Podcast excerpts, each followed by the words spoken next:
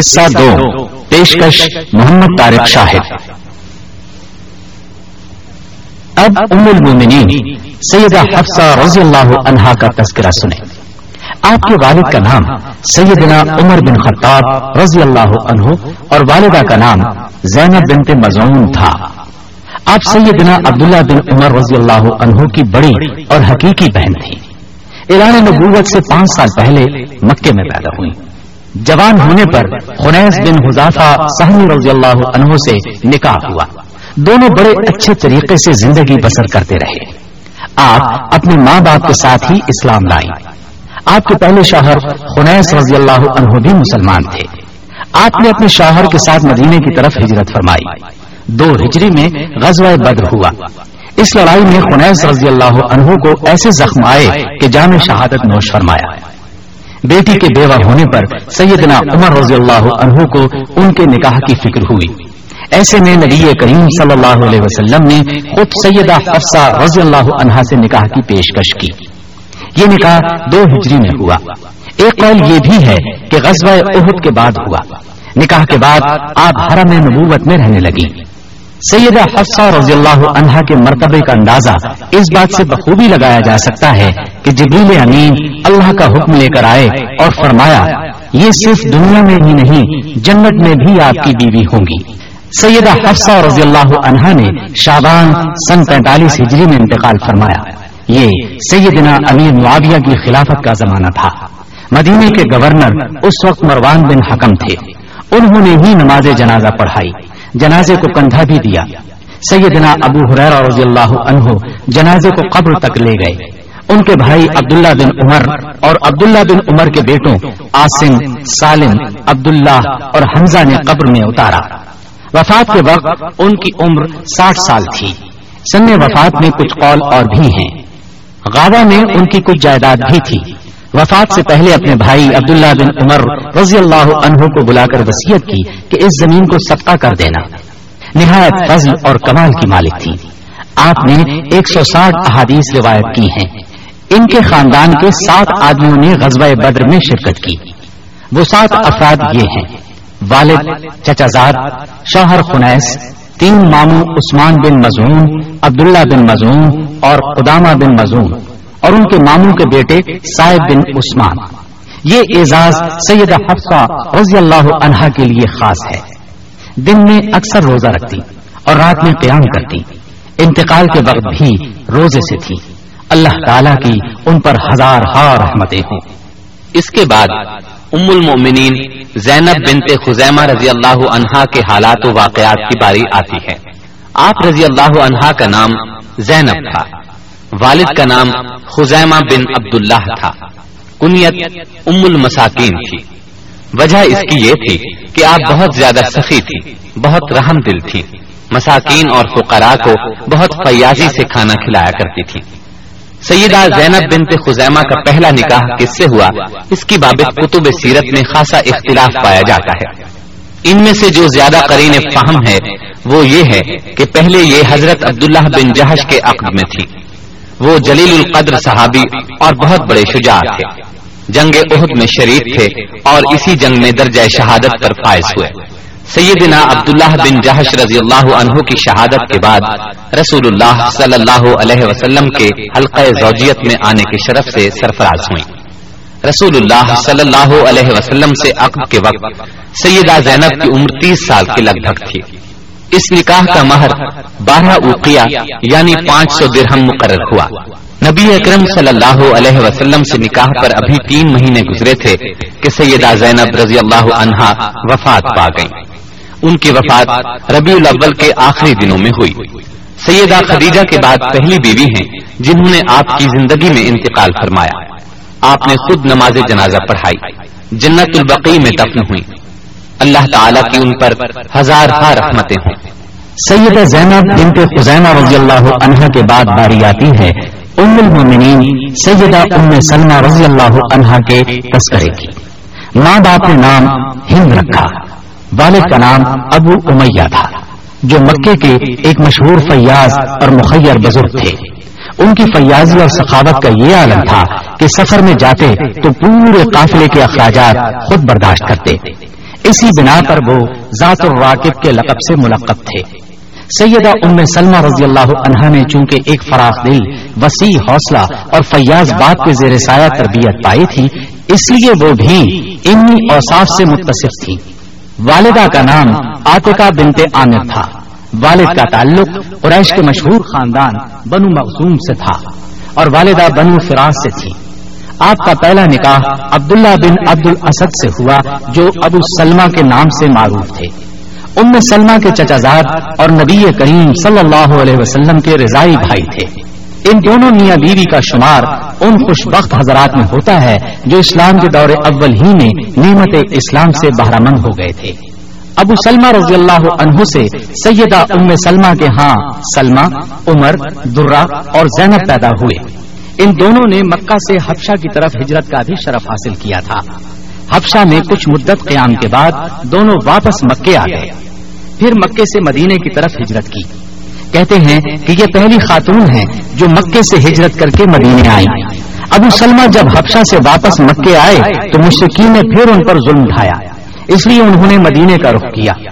ام سلمہ رضی اللہ عنہا کا ہجرت مدینہ کا واقعہ بڑا دردناک ہے۔ خود ہی بیان کرتی ہیں کہ اپنے شاہر ابو سلمہ کے ساتھ ہجرت کا ارادہ کیا۔ ان کا کم عمر لڑکا سلمہ بھی ساتھ تھا۔ ام سلمہ کے گھر والے رکاوٹ بن گئے اور بولے، تم اکیلے مدینے جا سکتے ہو، لیکن ہماری بیٹی کو ساتھ نہیں لے جا سکتے۔ مجبوراً انہوں نے اپنی بیوی کو وہیں چھوڑا اور مدینے چلے گئے۔ ام سلمہ اپنے گھر آ گئی۔ اس وقت ان کی گود میں دودھ پیتا بچہ تھا۔ ام سلمہ کے گھر والوں نے انہیں شوہر کے ساتھ ہجرت کرنے نہیں دی اور ابو سلمہ کے گھر والوں نے ان سے بچہ بھی چھین لیا۔ اب حالت یہ تھی کہ ابو سلمہ مدینے میں تھے۔ ام سلمہ اپنے گھر میں اور بچہ ابو سلمہ کے ماں باپ کے پاس تھا۔ ظاہر ہے، یہ صورت ام سلمہ کے لیے کس قدر اذیت ناک تھی۔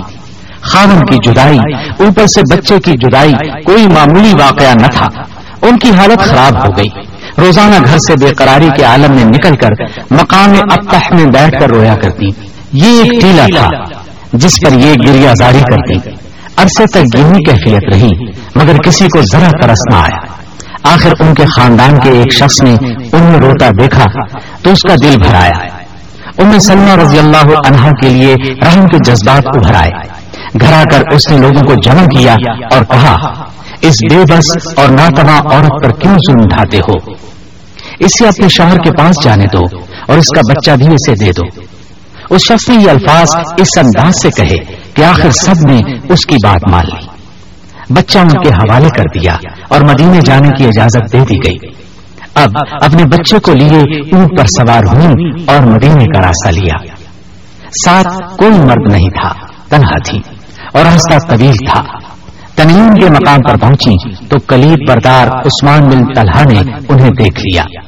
یہ اس وقت تک مسلمان نہیں ہوئے تھے۔ کعبے کی چابی ان کے خاندان کے پاس چلی آ رہی تھی۔ انہوں نے دیکھ کر پہچان لیا اور کہا ان میں سلمان ہیں۔ ان کے خانم ابو سلمہ سے ان کے بہت اچھے تعلقات تھے۔ عثمان نے پوچھا، کہاں کا ارادہ ہے؟ ام سلمہ رضی اللہ عنہ نے کہا، مدینے کا۔ عثمان نے پوچھا، کوئی ساتھ ہے؟ آپ نے فرمایا، اللہ اور یہ بچہ. اس پر عثمان نے کہا، تم تنہا کیسے جاؤ گی؟ میں ساتھ چلتا ہوں.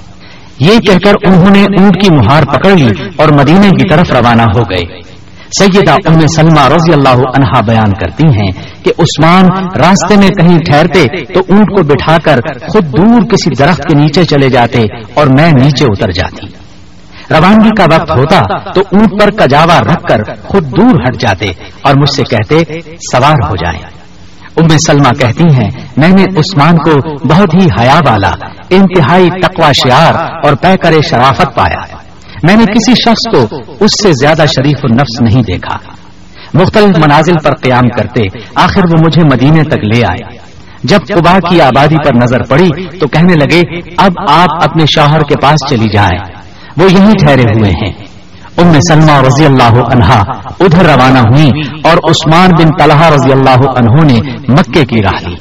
اب ام سلمہ رضی اللہ عنہا اپنے شوہر کے ساتھ مدینے میں زندگی کے دن گزارنے لگی وہ بہت خوش تھے۔ دو ہجری میں بدر کا مار کا ہوا، پھر احد کی لڑائی پیش آئی۔ ابو سلمہ رضی اللہ عنہ نے دونوں میں بھرپور حصہ لیا۔ احد کی لڑائی میں زخمی ہو گئے۔ یہ زخم اتنے شدید تھے کہ جماعتی الاخرا چار ہجری میں زخموں کی شدت اور تکلیف سے اپنے خالے کے حقیقی سے جا ملے۔ رسول اللہ صلی اللہ علیہ وسلم کو وفات کی خبر پہنچی تو تعزیت کے لیے تشریف لائے۔ گھر میں کوحرام دبا تھا۔ سیدہ ام سلمہ رضی اللہ عنہا انتہائی غمزدہ تھی ان کو تسلی دی اور صبر کی تلقین کی۔ وفات کے وقت سیدنا ابو سلمہ کی آنکھیں کھلی رہ گئی تھی آپ صلی اللہ علیہ وسلم نے اپنے دستے مبارک سے ان کی آنکھیں بند کی۔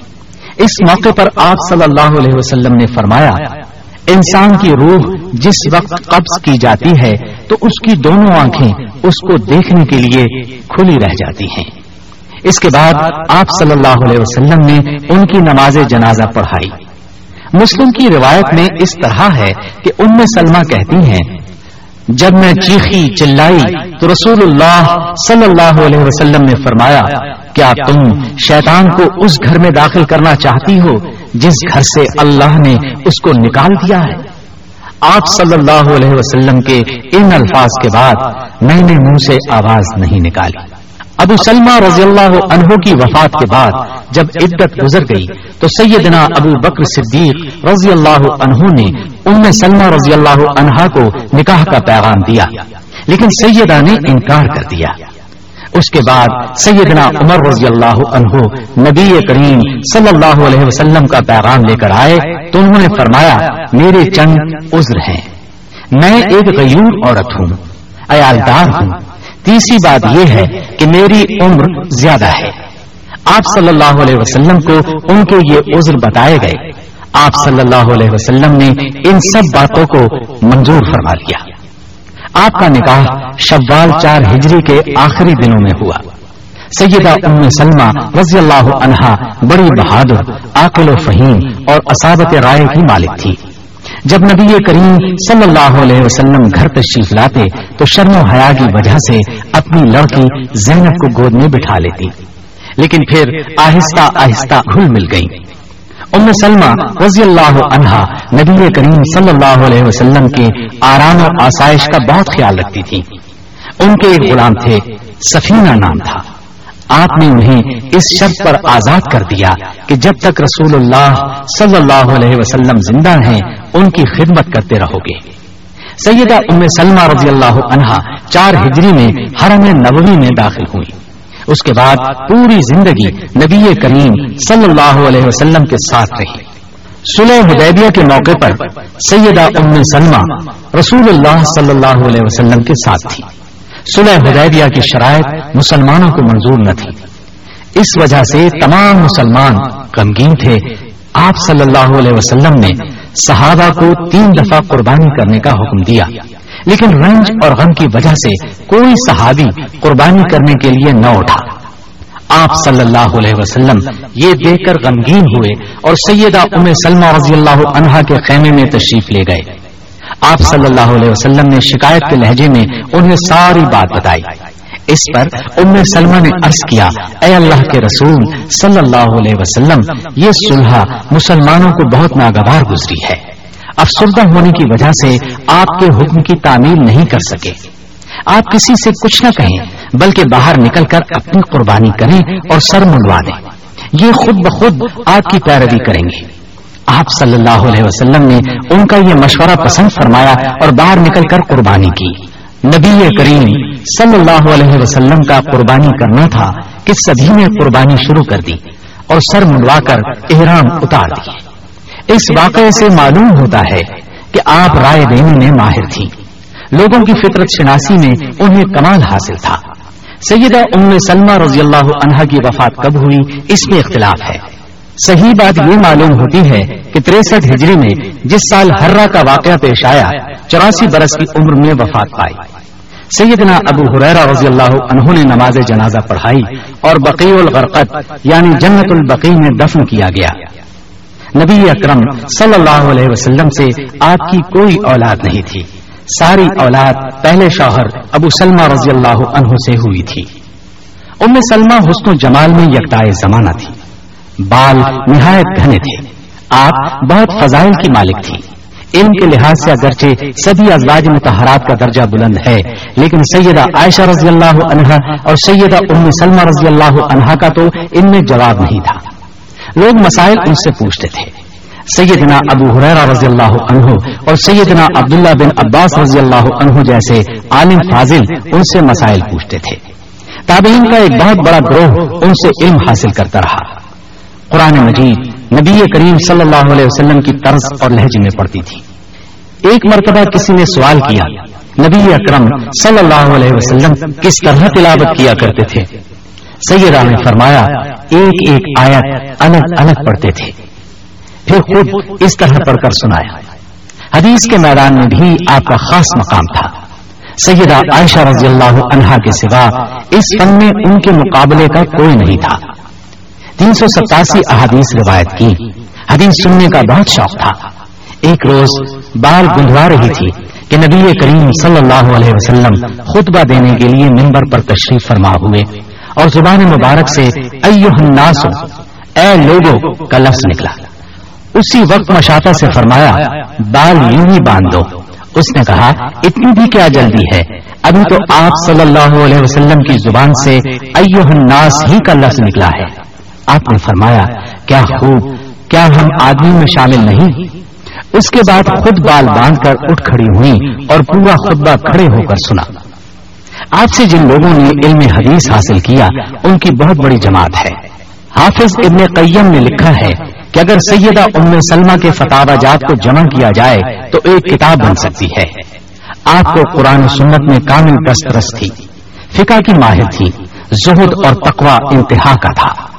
ایک مرتبہ سیدنا عبد الرحمان بن اوف رضی اللہ عنہ نے آ کر کہا، اما، میرے پاس مال اس قدر جمع ہو گیا ہے کہ اب بربادی کا خوف ہے۔ آپ نے فرمایا، بیٹا، اس کو خرچ کر دو۔ رسول اللہ صلی اللہ علیہ وسلم سے آپ کو انتہا درجے کی محبت تھی۔ اس طرح آپ کو بھی ان سے بہت محبت تھی۔ اللہ تعالیٰ کی ان پر ہزار ہار رحمتیں ہوں۔ اور اب میں ام المؤمنین سیدہ زینب بنت جہش رضی اللہ عنہا کے حالات اور واقعات گوش گزار کرتا ہوں۔ آپ کا نام برہ تھا، والد کا نام جہش اور والدہ کا نام امیما تھا، جو عبد المطلب کی صاحب زادی تھی۔ اس طرح سیدہ زینب نبی صلی اللہ علیہ وسلم کی سگی پھوپھی کی بیٹی تھی۔ امیما عبداللہ کی حقیقی بہن اور رسول اللہ صلی اللہ علیہ وسلم کی پھوپھی تھی۔ سیدہ زینب اسلام اور ہجرت کے اعتبار سے السابقون الاولون میں شامل ہیں۔ یہ بات واضح طور پر معلوم نہیں ہو سکی کہ آپ کی والدہ امیما نے اسلام قبول کیا تھا یا نہیں۔ ایک روایت کے مطابق اسلام قبول کر لیا تھا، لیکن دوسری روایت میں ہے کہ نہیں کیا تھا۔ آپ رضی اللہ عنہا کا نام برہ تھا۔ رسول اللہ صلی اللہ علیہ وسلم نے تبدیل کر کے زینب رکھا۔ نبی صلی اللہ علیہ وسلم کے نکاح میں آنے سے پہلے آپ کے منہ بولے بیٹے اور آزاد کردہ غلام سیدنا زید بن حارثہ کے نکاح میں تھی۔ چونکہ نبی اکرم صلی اللہ علیہ وسلم کی پھوپھی ذات بہن بھی تھی اور عرب کا دستور یہ تھا کہ آزاد کردہ غلاموں کو اپنے لیے شرم کا باعث سمجھتے تھے۔ اس لیے آپ صلی اللہ علیہ وسلم نے جب اپنے آزاد کردہ غلام زید بن حارثہ کا پیغام دیا تو سیدہ زینب اور ان کے بھائی نے صاف انکار کر دیا۔ اس پر قرآن حکیم کی یہ آیت نازل ہوئی۔ وما كان لمؤمن ولا مؤمنة إذا قضى الله ورسوله أمرا أن يكون لهم من أمرهم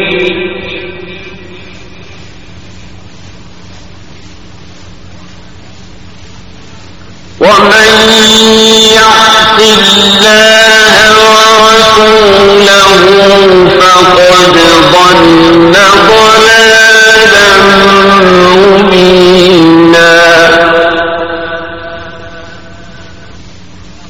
کسی مومن مرد اور مومن عورت کو یہ حق نہیں ہے کہ جب اللہ اور اس کا رسول کسی معاملے کا فیصلہ کر دیں، تو ان کے لیے اپنے معاملے میں کوئی اختیار باقی رہ جائے۔ اور جو کوئی اللہ تعالی اور اس کے رسول کی نافرمانی کرے، وہ بڑی واضح گمراہی میں جا پڑا۔ اس آیت کے بعد یہ دونوں راضی ہو گئے اور اللہ کے حکم کے مطابق زینب کا نکاح زید سے ہو گیا۔ نکاح تو ہو گیا، لیکن سیدہ کے دل میں وہ نہ اتر سکے۔ اس لیے اکثر گھر میں لڑائی رہتی، آپس میں نہ بنتی۔ زید ہمیشہ نبی صلی اللہ علیہ وسلم سے زینب کی بے رخی کا گلا کرتے۔ عرض کرتے، میں زینب کو طلاق دینا چاہتا ہوں، لیکن آپ منع فرما دیتے۔ فرماتے، اس نے تمہیں میری خاطر قبول کیا ہے، اس لیے اب چھوڑنا اچھی بات نہیں ہوگی۔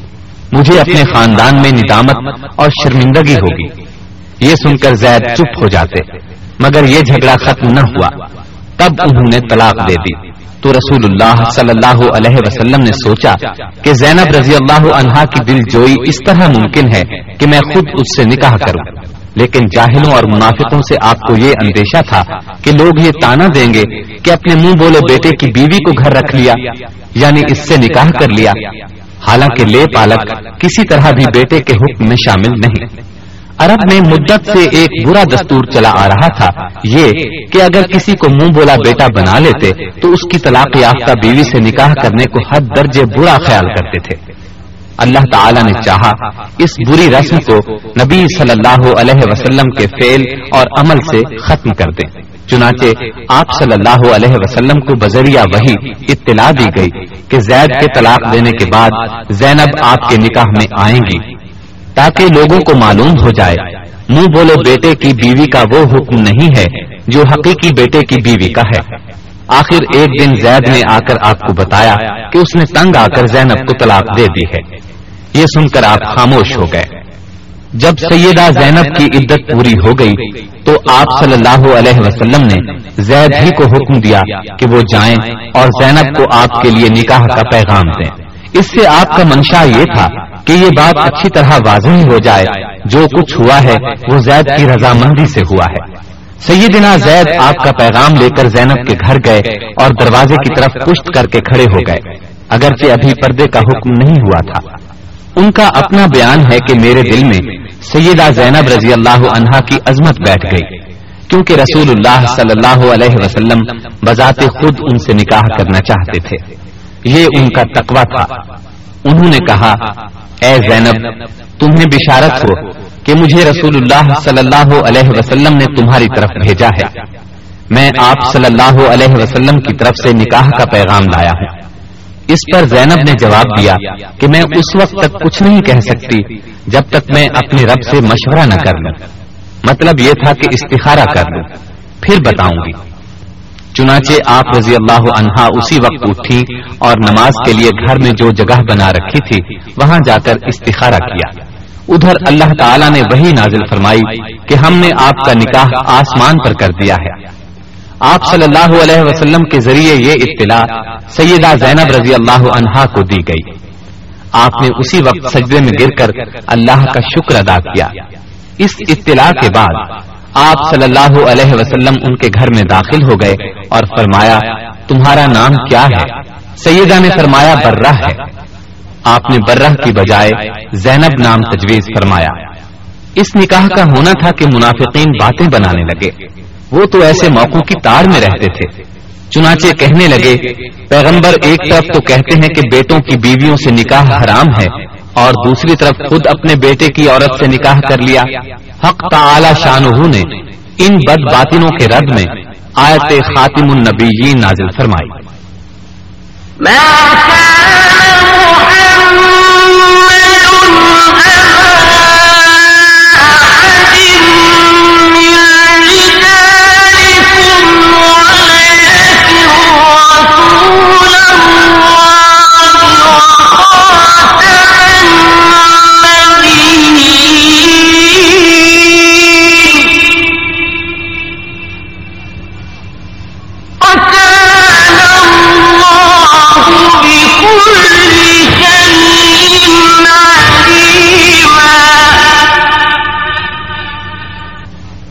محمد صلی اللہ علیہ وسلم تمہارے مردوں میں سے کسی کے باپ نہیں ہیں، لیکن وہ اللہ کے رسول اور خاتم النبیین ہیں۔ اور اللہ تعالی ہر چیز کا خوب علم رکھنے والا ہے۔ اللہ تعالی کی طرف سے اس وضاحت کے بعد ان منافقوں کے منہ بند ہو گئے۔ سیدہ رضی اللہ عنہا کا نکاح مدینے میں تین ہجری میں ہوا۔ ایک روایت چار ہجری کی بھی ہے۔ بعض حضرات نے پانچ ہجری بھی لکھا ہے۔ نبی صلی اللہ علیہ وسلم نے نکاح کے بعد ولیمے کا بھی اہتمام کیا۔ چنانچہ سیدنا انس رضی اللہ عنہ فرماتے ہیں، رسول اللہ صلی اللہ علیہ وسلم نے کسی بیوی کے ولیمے میں اس قدر اہتمام سے کام نہیں لیا جتنا سیدہ زینب کے ولیمے میں فرمایا۔ ایک بکری ذبح فرمائی، لوگوں کو دعوت ولیمہ دی، انہیں پیٹ بھر کر گوشت اور روٹی کھلائی۔ لوگ کھا کر چلے گئے، لیکن کچھ بیٹھے باتوں میں لگے رہے۔ آپ صلی اللہ علیہ وسلم نے زبان سے تو انہیں کچھ نہ فرمایا، لیکن وہاں سے اٹھ کھڑے ہوئے تاکہ وہ سمجھ جائیں۔ اور سیدہ عائشہ رضی اللہ عنہا کے حجرے میں تشریف لے گئے۔ انہوں نے آپ صلی اللہ علیہ وسلم کو مبارکباد دی۔ پھر تمام ازواج متحرات کے حجروں میں تشریف لے گئے۔ سب کو سلام کیا۔ سب نے آپ کو مبارک دی۔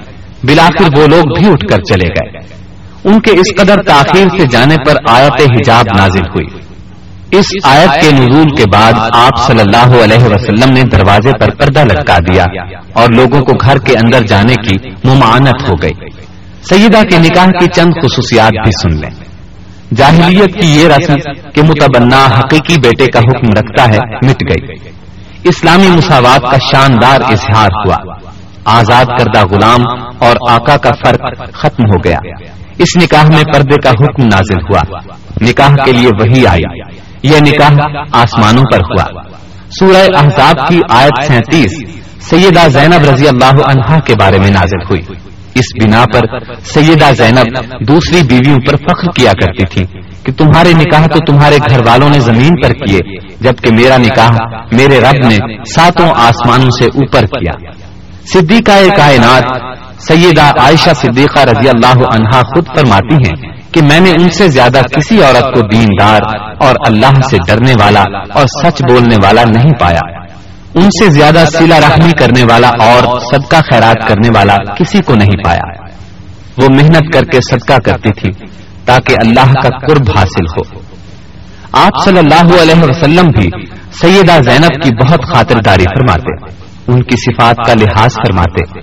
ایک روز آپ صلی اللہ علیہ وسلم نے ارشاد فرمایا تھا کہ تم میں سے سب سے جلد مجھ سے وہ ملے گا جس کا ہاتھ تم میں سے سب سے لمبا ہوگا۔ آپ کا اشارہ سخاوت کی طرف تھا۔ لیکن ازواج متحرات نے اس کے ظاہری معنی مراد لیے اور اپنے بازوؤں کو ناپنا شروع کر دیا۔ لیکن جب سب سے پہلے سیدہ زینب کا انتقال ہوا، تب نبی صلی اللہ علیہ وسلم کے الفاظ کا مطلب ان کی سمجھ میں آیا، کیونکہ وہ اپنے ہاتھ سے کما کر خیرات کیا کرتی تھی اپنا کفن بھی زندگی ہی میں تیار کر لیا تھا۔ آپ رضی اللہ عنہا کا انتقال بیس ہجری میں ہوا۔ اس وقت آپ رضی اللہ عنہا کی عمر تریپن سال تھی۔ یہ سیدنا عمر فاروق رضی اللہ عنہ کی خلافت کا زمانہ تھا۔ اس لیے سیدنا عمر رضی اللہ عنہ نے نماز جنازہ پڑھائی۔ جنازے کے بعد ازواج متحرات سے دریافت کیا کہ ان کی قبر میں تدفین کے لیے کون داخل ہوگا۔ انہوں نے جواب دیا، وہ لوگ جو زندگی میں ان کے پاس آتے تھے، وہی قبر میں اتارے۔ چنانچہ سیدنا اسامہ بن زید، سیدنا محمد بن عبداللہ بن جہش اور عبداللہ بن ابی احمد بن جہش اور محمد بن طلحہ نے انہیں قبر میں اتارا۔ آپ رضی اللہ عنہا کو جنت البقی میں دفن کیا گیا۔ نبی صلی اللہ علیہ وسلم کے ساتھ نکاح کے وقت ان کی عمر پینتیس سال تھی۔ سینتیس سال کی روایات بھی ملتی ہیں۔ آپ کے انتقال پر سیدہ عائشہ نے فرمایا، افسوس، آج ایسی عورت گزر گئی جو پسندیدہ اوصاف والی، عبادت گزار اور یتیموں اور بیواؤں کا سہارا تھی۔ انتقال کے بعد آپ نے ایک مکان یادگار چھوڑا۔ آپ کے اس مکان کو خلیفہ ولید بن عبد الملک نے اپنے زمانہ حکومت میں پچاس ہزار درہم میں خرید کر مسجد نبوی میں داخل کیا۔ آپ رضی اللہ عنہا نے بہت کم احادیث روایت کی، صرف گیارہ احادیث کتب میں ملتی ہیں۔ آپ میں تقوا غضب کا تھا، عبادت کا خاص شوق تھا۔ عبادت نہایت خوشو اور خزو سے کرتی تھی، کثرت سے روزے رکھتی تھی، اپنے ہاتھ سے کماتی تھی۔ اور جو کماتی تھی، سب مساکین پر صدقہ کر دیتی تھی۔ سیدنا عمر فاروق نے جب پہلی مرتبہ سیدہ زینب کو وظیفہ بھیجا، تو انہوں نے خیال کیا کہ یہ سب ازواج متحرات کا ہے۔ اور فرمایا، اللہ عمر کی مغفرت فرمائے، وہ خود ہی تمام امہات المومنین میں تقسیم کر دیتے۔ اس پر لوگوں نے بتایا، یہ سب آپ کا ہے۔ سیدہ زینب نے فرمایا، سبحان اللہ۔ پھر اپنے اور اس مال کے درمیان میں ایک کپڑے کا پردہ ڈال دیا۔ پھر مال لانے والوں کو فرمایا کہ اس کو یہاں ڈال دو اور اس پر ایک کپڑا ڈال دو۔ پھر فرمایا، اب کپڑے کے نیچے ہاتھ ڈال کر جتنا ہاتھ میں آئے وہ لوگوں میں تقسیم کرتے جائیں۔ اس طرح کپڑے کے نیچے سے مٹھی بھر بھر کر مال لوگوں میں تقسیم کر دیا گیا۔ سیدہ عائشہ فرماتی ہیں کہ میں نے کوئی عورت زینب سے زیادہ دیندار پرہیزگار سچی اور سخی نہیں دیکھی۔ اللہ کی رضا حاصل کرنے کے لیے ہر دم سرگرم رہتی تھی۔ البتہ مزاج میں ذرا تیزی تھی جس کی بنا پر انہیں جلد ندامت بھی ہوتی تھی۔ سیدہ عائشہ فرماتی ہیں جب سیدہ زینب کا انتقال ہوا تو مدینے کے فقراء اور مساکین میں ہلچل مچ گئی۔ کیونکہ ان کی ہمدرد غم گسار اور ان کے لیے دونوں ہاتھوں سے بے دریغ مال لٹانے والی جو چل بسی تھی۔ اللہ تعالی کی ان پر ہزار ہار رحمتیں ہوں۔ اب میں آپ کو ام المومنین سیدہ جویریہ بنت حارث رضی اللہ عنہا کے بارے میں بتاتا ہوں۔ آپ کا نام برا تھا۔ بعد میں رسول اللہ صلی اللہ علیہ وسلم نے جویریہ رکھا۔ آپ کے والد حارث خاندان بنو مستلق کے سردار تھے۔ آپ کا پہلا نکاح ان کے قبیلے ہی کے ایک شخص مسافہ بن صفوان سے ہوا تھا۔ مسافہ اور آپ کے والد دونوں سخت دشمن اسلام تھے۔ آپ کے والد حارث نے قریش کے اشارے پر مدینہ طیبہ پر حملے کی تیاریاں شروع کی۔ آپ صلی اللہ علیہ وسلم کو خبر پہنچی کہ حارث بن ابو ذرار نے مسلمانوں پر حملہ کرنے کے لیے بہت سی فوج جمع کی ہے۔ نبی کریم صلی اللہ علیہ وسلم نے بریدہ رضی اللہ عنہ کو حالات معلوم کرنے کے لیے بھیجا۔ انہوں نے واپس آ کر خبر کی تصدیق کی۔ رسول اللہ صلی اللہ علیہ وسلم نے صحابہ کو جمع کیا اور جنگ کی تیاری کا حکم دیا۔ چنانچہ پانچ ہجری کو مسلمانوں کی فوج مدینہ سے مرائسی کی جانب روانہ ہوئی، جو مدینہ سے نو منزل کی مسافت پر واقع ہے۔ مسلمان فوج نے اسی مقام پر قیام کیا۔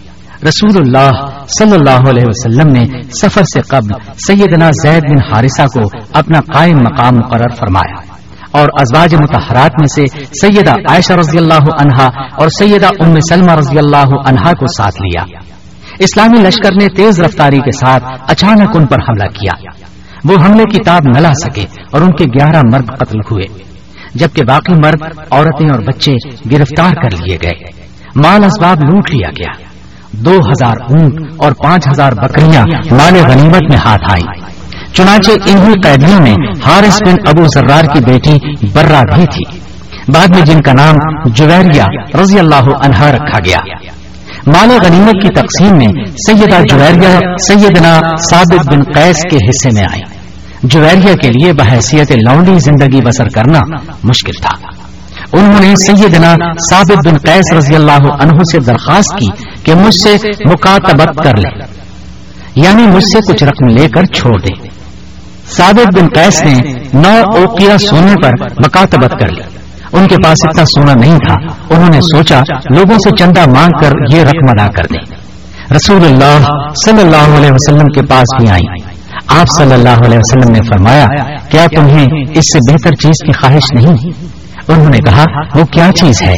آپ صلی اللہ علیہ وسلم نے فرمایا، تمہاری طرف سے میں روپیہ ادا کر دیتا ہوں اور تم سے نکاح کر لیتا ہوں. تو سیدہ جویریہ رضی اللہ عنہا راضی ہو گئی ادھر سیدہ جویریہ رضی اللہ عنہا کے باپ حارث بن ابو زرار کا شمار رواسائے عرب میں ہوتا تھا۔ وہ اپنی بیٹی کی گرفتاری سے شدید متاثر ہوا اور رسول اللہ صلی اللہ علیہ وسلم کی خدمت میں آیا۔ اس نے عرض کیا کہ میں عرب کا ایک سرکردہ آدمی ہوں۔ میرا مقام و مرتبہ اور میری بیٹی کی عزت و آبرو اس بات کی اجازت نہیں دیتی کہ وہ کسی کی کنیز بن کر رہے اور اس طرح ذلت کی زندگی بسر کرے۔ میں اپنے قبیلے کا سردار ہوں۔ آپ میری عزت کا احساس کرتے ہوئے میری بیٹی کو آزاد کر دیں۔ نبی کریم صلی اللہ علیہ وسلم نے فرمایا، آپ اپنی بیٹی سے پوچھ لیں۔ میں معاملہ اس کی مرضی پر چھوڑتا ہوں۔ حارث نے جویریہ رضی اللہ عنہا کے پاس جا کر کہا، رسول اللہ صلی اللہ علیہ وسلم نے معاملہ تمہاری مرضی پر چھوڑ دیا ہے. اب جو تم کہو گی اسے کر لیا جائے. لیکن اتنی بات یاد رکھو کہ ہمیں ذلیل و رسوا نہ کرنا. اس پر سیدہ جویریہ رضی اللہ عنہا نے فرمایا، میں رسول اللہ صلی اللہ علیہ وسلم کی خدمت میں رہنے کو ترجیح دیتی ہوں. رسول اللہ صلی اللہ علیہ وسلم نے ثابت بن قیس کو ان کی طرف سے مکاتبت کی رقم نو اوقیہ ادا کر کے شادی کر لی اور حارث جو بیٹی کو چھڑانے کے لیے آیا تھا، مسلمان ہو گیا۔ رسول اللہ صلی اللہ علیہ وسلم نے جویریہ رضی اللہ عنہا کو آزاد کر کے اپنی زوجیت میں لے لیا۔ جب صحابہ کرام رضی اللہ عنہم کو یہ بات معلوم ہوئی تو انہوں نے بنی مستلق کے قیدیوں کو آزاد کر دیا۔ انہوں نے کہا اب یہ لوگ رسول اللہ صلی اللہ علیہ وسلم کے سسرالی رشتے دار ہیں۔ ہم انہیں قید میں نہیں رکھ سکتے۔ اس طرح بنی مستلق کے سو گھرانے آزاد ہوئے۔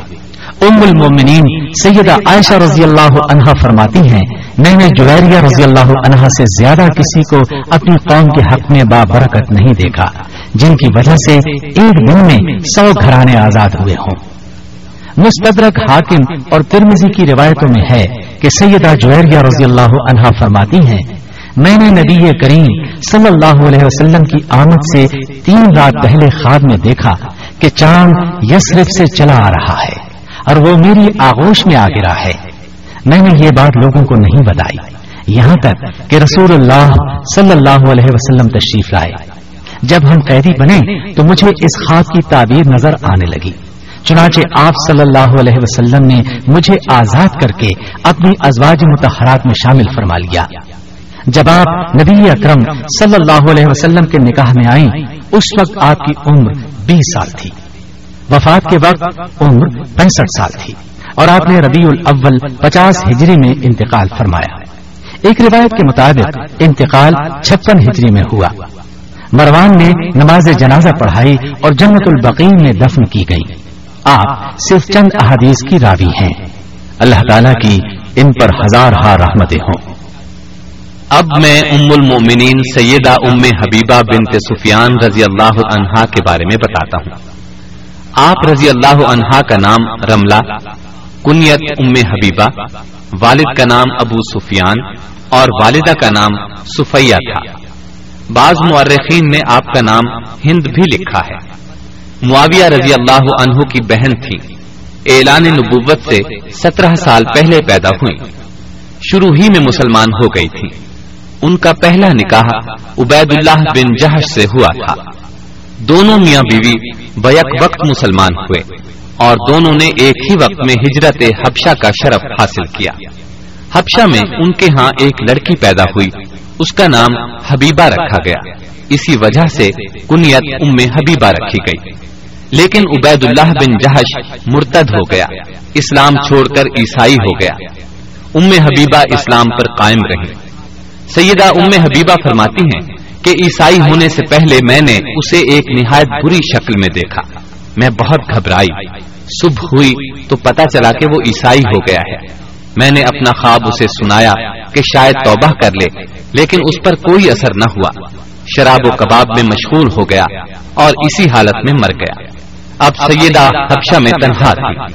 بیان فرماتی ہیں کہ چند روز بعد میں نے خواب میں دیکھا کہ کوئی شخص مجھے یا ام المؤمنین کہہ کر بلا رہا ہے۔ میں بہت گھبرائی۔ جب میری عدت ختم ہو گئی تو مجھے نجاشی کے ذریعے سے نبی صلی اللہ علیہ وسلم کا پیغام پہنچا۔ سیدہ ام حبیبہ نے آپ کا پیغام منظور کر لیا۔ آپ کے پاس یہ پیغام نجاشی نے اپنی باندی ابراہ کے ذریعے بھیجا تھا۔ آپ رضی اللہ عنہا نے منظور کرتے ہوئے چاندی کے کنگن، پازیب اور انگوٹھیاں وغیرہ اتار کر اسے انعام میں دے دی۔ شام ہوئی تو نجاشی نے سیدنا جعفر تیار اور دوسرے مسلمانوں کو جمع کر کے خود ان کا نکاح پڑھا۔ چار سو دینار مہر مقرر ہوا، جو اسی وقت رسول اللہ صلی اللہ علیہ وسلم کی طرف سے خالد بن سعید رضی اللہ عنہ کو دے دی، جو کہ ام حبیبہ کی طرف سے وکیل تھے۔ اس طرح یہ نکاح ہوا۔ لوگ اٹھنے لگے تو نجاشی نے کہا، ابھی بیٹھیے۔ انبیاء علیہ السلام کی سنت یہ ہے کہ نکاح کے بعد ولیمہ بھی ہونا چاہیے۔ چنانچہ کھانا آیا۔ ولیمے سے فارغ ہو کر سب رخصت ہو گئے۔ چنانچہ سیدہ ام حبیبہ جب مدینے آئیں تو تمام حالات اور واقعات کہہ سنائے۔ آپ صلی اللہ علیہ وسلم سن کر مسکراتے رہے۔ نجاشی نے سیدہ ام حبیبہ کو شرح بیل بن حسنا کے ساتھ آپ کی خدمت میں بھیجا تھا اور اپنی طرف سے انہیں گھریلو سامان بھی دیا تھا۔ یہ نکاح چھ ہجری کے آخر یا سات ہجری کے شروع میں ہوا۔ اس وقت آپ رضی اللہ عنہا کی عمر چھتیس یا سینتیس سال تھی۔ ابن حسما نے اپنی تاریخ میں مصعب بن عبداللہ کے حوالے سے لکھا ہے کہ رسول اللہ صلی اللہ علیہ وسلم نے ام حبیبہ سے نکاح کیا تو اس زمانے میں ان کے والد ابو سفیان مسلمان نہیں ہوئے تھے۔ سیدہ ام حبیبہ سورت اور سیرت دونوں کے لحاظ سے ممتاز تھی۔ آپ رضی اللہ عنہا کی روایت کردہ احادیث پینسٹھ ہیں۔ آپ کو اسلام اور رسول اللہ صلی اللہ علیہ وسلم سے بہت محبت تھی۔ یہ اسلام سے محبت ہی تو تھی کہ ان کا شوہر عبید اللہ عیسائی ہو گیا تھا، لیکن یہ برابر اسلام پر ثابت قدم رہی۔ شوہر کے عیسائی ہونے اور علیحدگی کی پرواہ نہ کی۔ اسلام سے محبت کا ایک اور ثبوت بھی ملتا ہے کہ فتح مکہ سے پہلے سیدہ کے والد ابو سفیان صلح کی شرائط طے کرنے کے لیے مکے سے مدینے کی طرف روانہ ہوئے۔ آپ صلی اللہ علیہ وسلم نے صحابہ کو خبر دی کہ ابو سفیان مکے سے صلح کی مدت بڑھانے اور عہد کو مضبوط کرنے کے لیے آ رہا ہے۔ ابو سفیان اس وقت تک مسلمان نہیں ہوئے تھے۔ مدینے میں پہنچے تو اپنی بیٹی ام حبیبہ کے گھر بھی گئے۔ تو رسول اللہ صلی اللہ علیہ وسلم کا بستر بچھا ہوا تھا۔ جب وہ بستر پر بیٹھنے لگے تو ام حبیبہ رضی اللہ عنہا نے فوراً آگے بڑھ کر بستر لپیٹ دیا۔ ابو سفیان کو بیٹی کی اس بات پر غصہ آ گیا۔ تیز لہجے میں بولے، بیٹی، تو نے بستر کیوں لپیٹ دیا ہے؟ بستر کو میرے قابل نہیں سمجھا یا مجھے بستر کے قابل نہیں سمجھا؟ سیدہ نے جواب دیا، ابا جان، یہ دنیا کی مقدس ترین ہستی رسول اللہ صلی اللہ علیہ وسلم کا بستر ہے۔ اس پر ایک مشرق جو شرک کی نجاست سے آلودہ ہو، نہیں بیٹھ سکتا۔ یہ سن کر ابو سفیان جھنجلا اٹھے اور غصے میں بولے، اللہ کی قسم، تو میرے بعد بہت سی خرابیوں میں مبتلا ہو گئی ہے۔ سیدہ ام حبیبہ رضی اللہ عنہا نے جواب دیا، میں خرابیوں میں مبتلا نہیں ہوئی اور ان کے غصے کی پرواہ نہیں کی اور کہا، میں کفر کے اندھیرے سے نکل کر اسلام کے نور ہدایت کی روشنی میں داخل ہو گئی۔ اور تعجب ہے، آپ قریش کے سردار ہو کر پتھروں کو پوچھتے ہیں۔ جو سنتے ہیں نہ دیکھتے ہیں، کسی کا کچھ بنا سکتے ہیں نہ کچھ بگاڑ سکتے ہیں۔ آپ حدیث پر شدت سے عمل کرتی تھی دوسروں کو بھی اس کی تاکید کرتی تھی وفات کے وقت سیدہ عائشہ رضی اللہ عنہا اور سیدہ ام سلمہ رضی اللہ عنہا کو بلایا اور فرمایا، مجھ میں اور تم میں وہ تعلقات تھے جو سوکنوں میں ہوتے ہیں۔ ہم میں کبھی کبھی بتقاضائے بشریت کوتا ہی ہو جاتی تھی، اس لیے مجھے معاف کر دیجیے۔ اور میرے لیے دعائیں مغفرت کیجیے۔ اس پر سیدہ عائشہ رضی اللہ عنہا نے فرمایا، تم نے مجھے خوش کر دیا، اللہ تمہیں بھی خوش رکھے۔ آپ رضی اللہ عنہا فطرت نیک تھی ان کی ایک حدیث سے دین کی محبت کا اندازہ ہوتا ہے۔ فرماتی ہیں، میں نے رسول اللہ صلی اللہ علیہ وسلم سے سنا ہے، جو شخص دن اور رات میں بارہ رقط نماز نوافل ادا کرے، اس کے لیے جنت میں گھر بنایا جائے گا۔ اس کے بعد فرماتی ہیں، جب سے میں نے آپ صلی اللہ علیہ وسلم سے یہ بات سنی، ہمیشہ نوافل پڑھے، کبھی ان کو ترک نہیں کیا۔ آپ رضی اللہ عنہا کے ہاں عبید اللہ بن جہش سے دو بچے پیدا ہوئے، ایک عبداللہ، دوسری حبیبہ۔ چوالیس ہجری میں مدینے میں انتقال فرمایا۔ اس وقت ان کے بھائی سیدنا امیر معاویہ کی خلافت تھی۔ وفات کے وقت عمر تہتر سال تھی۔ اللہ تعالی کی ان پر ہزار ہا رحمتیں ہیں لیجیے اب میں آپ کو ام المومنین سیدہ صفیہ بن حیائی رضی اللہ عنہا کے بارے میں بتاتا ہوں۔ آپ کی ماں کا نام برہ اور آپ کے باپ کا نام حیائی بن اختب تھا۔ یہ سیدنا موسا علیہ السلام کے بھائی سیدنا ہارون علیہ السلام کی اولاد میں سے تھا اور بنو نذیر کا سردار تھا۔ آپ کا پہلا نکاح سلام بن مشکم یہودی سے ہوا۔ سلام نے انہیں طلاق دے دی۔ دوسرا نکاح کنانا سے ہوا۔ خیبر کے مشہور قلعہ القموس کا سردار تھا۔ جنگ خیبر میں مسلمانوں کا یہودیوں سے بہت سخت مقابلہ ہوا۔ کنانا اسی جنگ میں مارا گیا۔ سیدہ صفیہ کے باپ اور بھائی بھی اس جنگ میں مارے گئے۔ خود یہ گرفتار ہوئی۔ پہلے دونوں خامندوں سے ان کے ہاں کوئی اولاد نہیں تھی۔ مسلمانوں میں مال غنیمت تقسیم ہونے لگا تو صحابی رسول دہیا کلبی نے عرض کیا اے اللہ کے رسول صلی اللہ علیہ وسلم مجھے خدمت کے لیے ایک لانڈی کی ضرورت ہے۔ تو آپ صلی اللہ علیہ وسلم نے فرمایا ان قیدیوں میں سے خود ہی ایک لانڈی لے لے۔ تو انہوں نے صفیہ کو پسند کر لیا۔ رسول اللہ صلی اللہ علیہ وسلم نے اجازت دے دی۔ اتنے میں صحابہ رضی اللہ عنہم نے عرض کیا، اے اللہ کے رسول صلی اللہ علیہ وسلم، صفیہ حسب و نصب کے اعتبار سے اونچے خاندان سے تعلق رکھتی ہے۔ ان سے وہی سلوک کیا جائے جس کی یہ مستحق ہیں۔ دہیا کل بھی ان سے عام عورتوں جیسا برتاؤ کریں گے، جو ان کے عزت و احترام کے خلاف ہے۔ ان کا باپ اور شوہر قوم کے سردار تھے، لہذا انہیں دہیا کے سپرد نہ کیا جائے۔ بلکہ آپ صلی اللہ علیہ وسلم خود ہی اسے اپنی تحویل میں لے لے۔ رسول اللہ صلی اللہ علیہ وسلم نے صحابہ کا یہ مشورہ قبول فرمایا۔ دہیا کو صفیہ رضی اللہ عنہا کی بجائے ایک اور لانڈی دے دی اور آپ صلی اللہ علیہ وسلم نے صفیہ رضی اللہ عنہا کو آزاد کر کے اس سے نکاح کر لیا۔ یہ واقعہ سات ہجری کا ہے۔ رسول اللہ صلی اللہ علیہ وسلم نے ان سے خیبر ہی میں نکاح کر لیا۔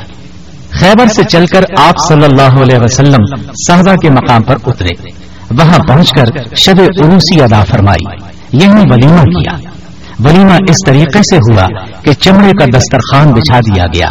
اور سیدنا انس رضی اللہ عنہ سے فرمایا، جس کے پاس جو کچھ ہے وہ لے آئے۔ چنانچہ کوئی کھجور لایا، کوئی پنیر لایا اور کوئی ستو اور گھی لے آیا۔ جب یہ چیزیں دسترخوان پر جمع ہو گئیں تو سب نے مل کر کھا لیا۔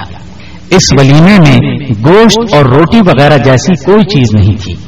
یہاں سے روانگی کے وقت رسول اللہ صلی اللہ علیہ وسلم نے صفیہ رضی اللہ عنہا کو اپنے اونٹ پر سوار کیا اور ان پر پردہ کیا تاکہ صحابہ کو معلوم ہو جائے کہ سیدہ صفیہ رضی اللہ عنہا آپ کی ازواج میں شامل ہو چکی ہیں۔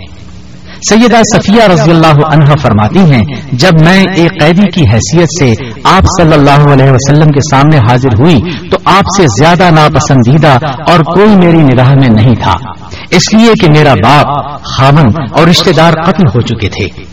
لیکن پھر آپ صلی اللہ علیہ وسلم کی شخصیت اور اخلاق کا وہ اثر ہوا کہ جب میں اپنی جگہ سے اٹھی تو آپ صلی اللہ علیہ وسلم سے زیادہ مجھے اور کوئی محبوب نہیں تھا۔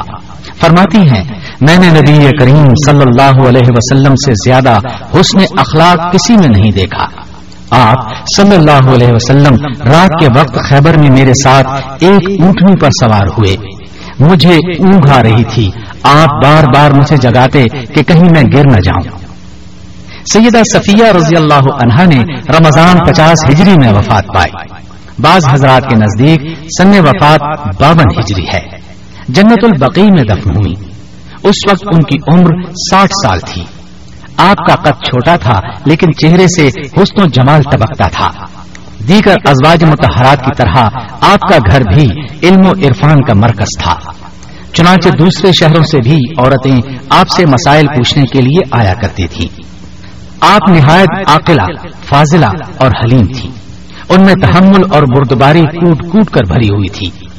ایک مرتبہ سیدہ صفیہ رضی اللہ عنہا کی ایک کنیز سیدنا عمر رضی اللہ عنہ کے پاس گئی اور کہا، سیدہ صفیہ رضی اللہ عنہا میں یہودیت کا اثر آج تک باقی ہے اور وہ یوم السبت یعنی ہفتے کے دن کو اچھا سمجھتی ہیں اور یہودیوں کے ساتھ سلا رحمی کرتی ہیں۔ سیدنا عمر رضی اللہ عنہ نے تحقیق کے لیے ایک شخص کو بھیجا۔ تو سیدہ صفیہ رضی اللہ عنہ نے جواب دیا جب سے اللہ تعالیٰ نے ہمیں جمعے کا روز عطا فرمایا ہے، اس وقت سے میں یوم سب کو بالکل پسند نہیں کرتی۔ البتہ یہودیوں کے ساتھ سلا رحمی کرتی ہوں، کیونکہ وہ میرے رشتے دار ہیں۔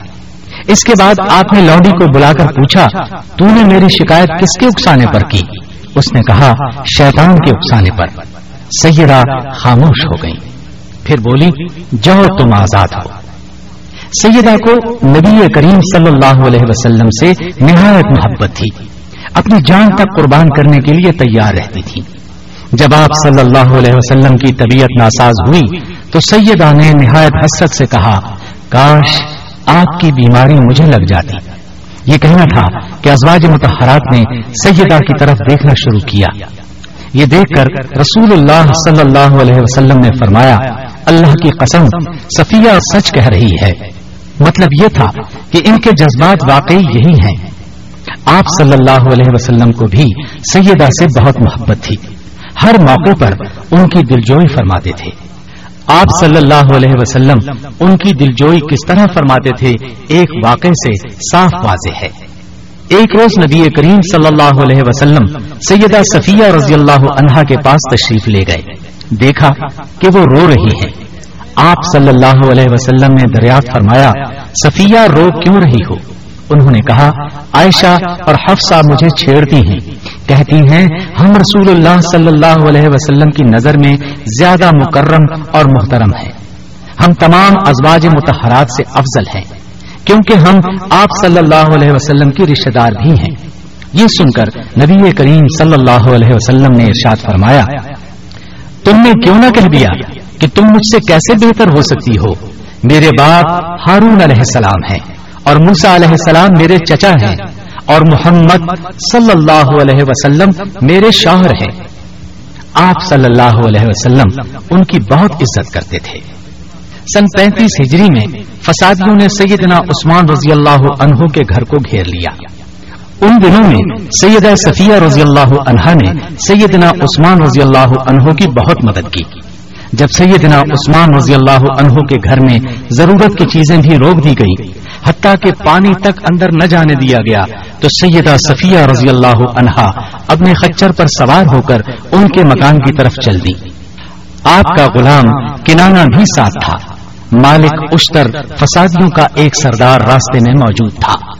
اس نے آپ کے خچر کے منہ پر مارنا شروع کیا۔ سیدہ رضی اللہ عنہا نے فرمایا، رک جاؤ، مجھے واپس جانے دو، خچر کو چھوڑ دو۔ پھر گھر واپس آئیں اور سیدنا حسن بن علی رضی اللہ عنہ کو اس خدمت کے لیے معمور کیا۔ وہ ان کے ہاتھ سے سیدنا عثمان رضی اللہ عنہ کے پاس کسی نہ کسی طرح کھانا اور پانی پہنچاتے تھے۔ آپ بہت سلیقہ شیار تھی، کھانا نہایت عمدہ پکاتی تھی۔ نبی اکرم صلی اللہ علیہ وسلم کی خدمت میں بھیجا کرتی۔ اللہ تعالی کی ان پر ہزار ہار رحمتیں ہوں۔ آمین۔ اور اب میں آپ کو سناتا ہوں۔ ام المؤمنین سیدہ میمونہ بنتے حارث کے واقعات اور حالات۔ آپ رضی اللہ عنہا کا نام برہ تھا۔ نبی صلی اللہ علیہ وسلم نے میمونہ رکھا۔ والد کا نام حارث بن حزن تھا۔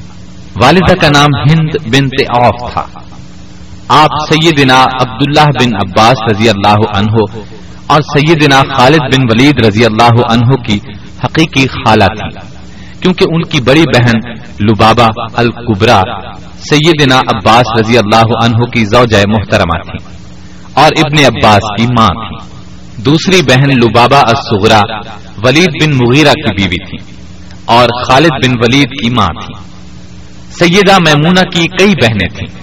اس لیے سیدہ میمونہ رضی اللہ عنہا کی والدہ ہند بنت اوف کے کئی داماد تھے۔ اسی ہند بنت اوف کے متعلق کہا گیا ہے کہ کائنات انسانی میں سب سے بہتر داماد اس کے حصے میں آئے ہیں۔ ان کے دامادوں کے نام یہ ہیں، محمد الرسول اللہ صلی اللہ علیہ وسلم، سیدنا عباس، سیدنا جعفر بن ابی طالب سیدنا ابو بکر صدیق، سیدنا علی بن ابی طالب، سیدنا حمزہ بن عبد المطلب اور سیدنا شداد بن ہاد رضی اللہ عنہ ابن قطبہ نے لکھا ہے کہ پوری دنیا میں ہند بنت آف سے زیادہ کوئی عورت اپنے دامادوں کے لحاظ سے بزرگ اور خوش قسمت نہیں۔ سیدہ میمونہ رضی اللہ عنہا کا پہلا نکاح جاہلیت کے زمانے میں ہوا۔ ان کے خامن کا نام مسعود بن امر سقفی تھا۔ کسی وجہ سے دونوں میں علیحدگی ہو گئی۔ اس کے بعد آپ رضی اللہ عنہا کا نکاح ابو رحم بن عبد العزا سے ہوا۔ ابو رحم کا انتقال سات ہجری میں ہوا۔ شوال سات ہجری میں سیدہ میمونہ رضی اللہ عنہا نبی صلی اللہ علیہ وسلم کے نکاح میں آئے۔ رسول اللہ صلی اللہ علیہ وسلم کی یہ خصوصیت تھی کہ اگر کوئی مومنہ عورت اپنا نفس یعنی اپنے آپ کو جناب رسول اللہ صلی اللہ علیہ وسلم کے لیے ہبا کرتی تو آپ کے لیے یہ ہبا جائز تھا۔ آپ چاہتے تو ایسی عورت سے نکاح کر سکتے تھے۔ سیدہ میمونہ رضی اللہ عنہا نے بھی خود اپنے آپ کو نبی صلی اللہ علیہ وسلم کے ساتھ نکاح کے لیے پیش کر دیا اور آپ صلی اللہ علیہ وسلم نے ان سے نکاح کر لیا۔ روایات کے مطابق یہ نکاح عمرت القضاء کے موقع پر منعقد ہوا۔ چونکہ رسول اللہ صلی اللہ علیہ وسلم عمرہ کرنے کی غرض سے نکلے تھے، اس لیے آپ حالت احرام میں تھے۔ اس سے بعض لوگوں کو یہ غلط فہمی ہوئی کہ سیدہ میمونہ رضی اللہ عنہا سے رسول اللہ صلی اللہ علیہ وسلم کا نکاح حالت احرام میں ہوا، جبکہ سیدہ میمونہ رضی اللہ عنہا اس بات کی تردید کرتی ہیں اور فرماتی ہیں، جب رسول اللہ صلی اللہ علیہ وسلم کے ساتھ میرا نکاح ہوا تو آپ احرام میں نہیں تھے اور خود سیدہ میمونہ بھی احرام میں نہیں تھی کیونکہ حالت احرام میں نکاح کرنا جائز ہی نہیں ہے۔ سیدہ میمونہ رضی اللہ عنہا نے اپنے آپ کو خود نبی صلی اللہ علیہ وسلم کے ساتھ نکاح کرنے کے لیے پیش کیا تھا۔ اس بارے میں سورہ احزاب کی آیت پچاس نازل ہوئی۔ پھر سیدہ میمونہ رضی اللہ عنہا رسول اللہ صلی اللہ علیہ وسلم کے ساتھ مدینہ طیبہ آ گئی سیدہ میمونہ کا نکاح مقام شریف میں ہوا اور شریف ہی کے مقام پر آپ کا انتقال ہوا۔ وفات کا سن اکسٹھ لکھا ہے۔ یہ واقعی کی روایت ہے۔ محمد بن اسحاق نے وفات تریسٹھ ہجری لکھی ہے۔ بخاری میں ہے کہ ان کا جنازہ اٹھایا گیا تو سیدنا ابن عباس رضی اللہ عنہ نے فرمایا، یہ رسول اللہ صلی اللہ علیہ وسلم کی زوجہ محترمہ ہے ان کے جنازے کو زیادہ حرکت نہ دو۔ ادب و احترام کے ساتھ چلو۔ سیدنا ابن عباس نے نماز جنازہ پڑھائی اور قبر میں اتارا۔ آپ کی روایت کردہ احادیث کی تعداد چھیالیس ہے اور بعض کتابوں سے معلوم ہوتا ہے کہ تعداد چھہتر ہے۔ نبی صلی اللہ علیہ وسلم کے احکامات کی تعمیل ہر وقت ان کے پیش نظر رہتی۔ اللہ سے بہت ڈرتی تھی، سلا رحمی کرتی تھی۔ غلام آزاد کرنے کا بہت شوق تھا۔ ایک مرتبہ آپ نے ایک لونڈی کو آزاد کیا تو نبی اکرم صلی اللہ علیہ وسلم نے بڑے ثواب کی خوشخبری سنائی۔ سیدہ کبھی کبھی قرض بھی لے لیتی تھی۔ ایک مرتبہ قرضہ لیا۔ رقم کچھ زیادہ تھی۔ کسی نے پوچھا، آپ اس رقم کو ادا کیسے کریں گے؟ آپ نے فرمایا، نبی صلی اللہ علیہ وسلم کا ارشاد ہے، جو شخص قرض ادا کرنے کی نیت رکھتا ہو، تو اللہ تعالیٰ اس کا قرض ادا فرما دیتا ہے۔ رسول اللہ صلی اللہ علیہ وسلم کی تمام ازواج متحرات میں سے سب کے بعد سیدہ میمونہ کا انتقال ہوا۔ اللہ تعالی آپ رضی اللہ عنہا پر ہزار ہا رحمت نازل کرے۔ میں آخر میں آپ کو سیدہ ماریا قبطیہ رضی اللہ عنہا کے حالات سناتا ہوں۔ والد کا نام شمون اور والدہ کا نام رومیا تھا۔ سیدہ ماریا قبطیہ رضی اللہ عنہا کو مصر کے بادشاہ مقوقس نے سات ہجری میں آپ صلی اللہ علیہ وسلم کی خدمت میں بطور ہدیہ بھیجا۔ چنانچہ صلح حدیبیہ کے بعد جب آپ صلی اللہ علیہ وسلم کو کفار کے حملوں سے اطمینان ہوا تو آپ نے عرب کے ارد گرد کے علاقوں کے حکمرانوں اور بڑے لوگوں کو اسلام کی دعوت دی۔ یہ دعوت خطوط کے ذریعے سے دی گئی۔ مختلف صحابہ کرام رضی اللہ عنہ ان خطوط کو لے کر گئے۔ مصر کے بادشاہ مقوقس کے نام خط مشہور صحابی سیدنا حاطب بن ابی بلتا رضی اللہ عنہ کے ہاتھ بھیجا گیا۔ شاہ مقوقس حاطب رضی اللہ عنہ سے بہت عزت سے پیش آیا۔ آپ صلی اللہ علیہ وسلم کے خط کے جواب میں ایک خط لکھا۔ خط کے الفاظ یہ تھے۔ محمد بن عبداللہ کے نام مقوقس رئیس قط کی طرف سے۔ السلام علیکم کے بعد واضح ہو کہ میں نے آپ کا خط پڑھا۔ جو کچھ اس کا مفہوم اور مضمون ہے میں نے سمجھ لیا۔ مجھے یہ تو معلوم تھا کہ ایک نبی آنے والے ہیں، لیکن یہ گمان تھا کہ وہ شام میں ظاہر ہوں گے۔ میں نے آپ کے سفیر کی بہت عزت کی ہے۔ دو لڑکیاں بھیجتا ہوں۔ قطیوں میں ان کی بہت تعظیم کی جاتی ہے۔ اور میں آپ کے لیے کپڑا اور سواری کا خچر بھیج رہا ہوں۔ وسلام یہ دونوں لڑکیاں بہنیں تھیں۔ ماریا کتیا اور دوسری ان کی بہن سیرین۔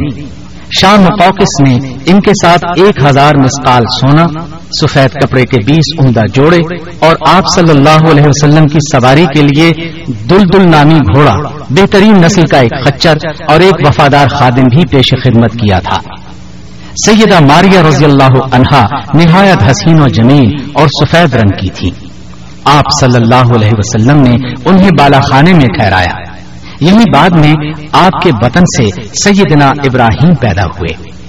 یہ آپ صلی اللہ علیہ وسلم کی سب سے آخری اولاد بھی تھے۔ ان کی پیدائش ماہ ذل آٹھ ہجری میں ہوئی۔ ساتویں روز آپ نے ان کا عقیقہ کیا۔ عقیقے میں دو میڈھے ذبح کیے۔ سر منڈوا دیا گیا۔ بالوں کے بدلے چاندی تول کر صدقہ کی گئی اور بال زمین میں دفنا دیے گئے۔ ان کا نام آپ نے اپنے جد امجد سیدنا ابراہیم علیہ السلام کے نام پر ابراہیم رکھا۔ ابراہیم بہت خوبصورت اور تندرست تھے۔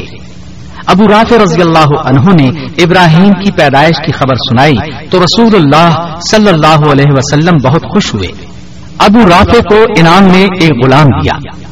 آپ صلی اللہ علیہ وسلم ابراہیم کو گود میں کھلاتے اور پیار کرتے۔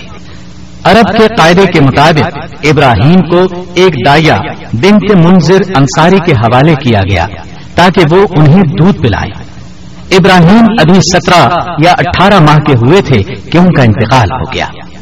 انہوں نے آپ صلی اللہ علیہ وسلم کے ہاتھوں میں جان دے دی۔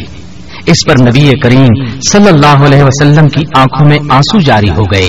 آپ نے اس موقع پر فرمایا، اللہ کی قسم، ابراہیم، ہم تمہاری موت سے نہایت غمگین ہیں۔ آنکھ رو رہی ہے اور دل غمزدہ ہے، مگر زبان سے ایسی کوئی بات نہیں کہیں گے جس سے ہمارا رب ناراض ہو۔ جس روز سیدنا ابراہیم رضی اللہ عنہ کا انتقال ہوا، اتفاق سے اسی روز سورج کو گرہن لگ گیا۔ اس زمانے میں لوگوں کا یہ اعتقاد تھا کہ سورج اور چاند کو گرہن کسی بڑے آدمی کی موت سے لگتا ہے۔ اس اعتقاد کے تحت مدینے کے مسلمان بھی یہ کہنے لگے کہ سورج کو گرہن نبی صلی اللہ علیہ وسلم کے صاحبزادے کے انتقال کی وجہ سے لگا ہے۔ یہ بات آپ صلی اللہ علیہ وسلم کے علم میں آئی تو آپ نے ناپسندیدگی ظاہر کرتے ہوئے فرمایا، سورج اور چاند کو کسی انسان کی موت سے گرہن نہیں لگتا، بلکہ وہ اللہ تعالی کی نشانیوں میں سے ایک نشانی ہے۔ جب تم ایسا دیکھو تو نماز پڑھو۔ اللہ جل شاہ کے حضور جھک جاؤ۔ سیدہ ماریا قبطیہ رضی اللہ عنہا نے سیدنا عمر رضی اللہ عنہ کے زمانہ خلافت میں انتقال فرمایا اور جنت البقی میں دفن ہوئی اللہ تعالی کی ان پر ہزار رحمتیں ہوں۔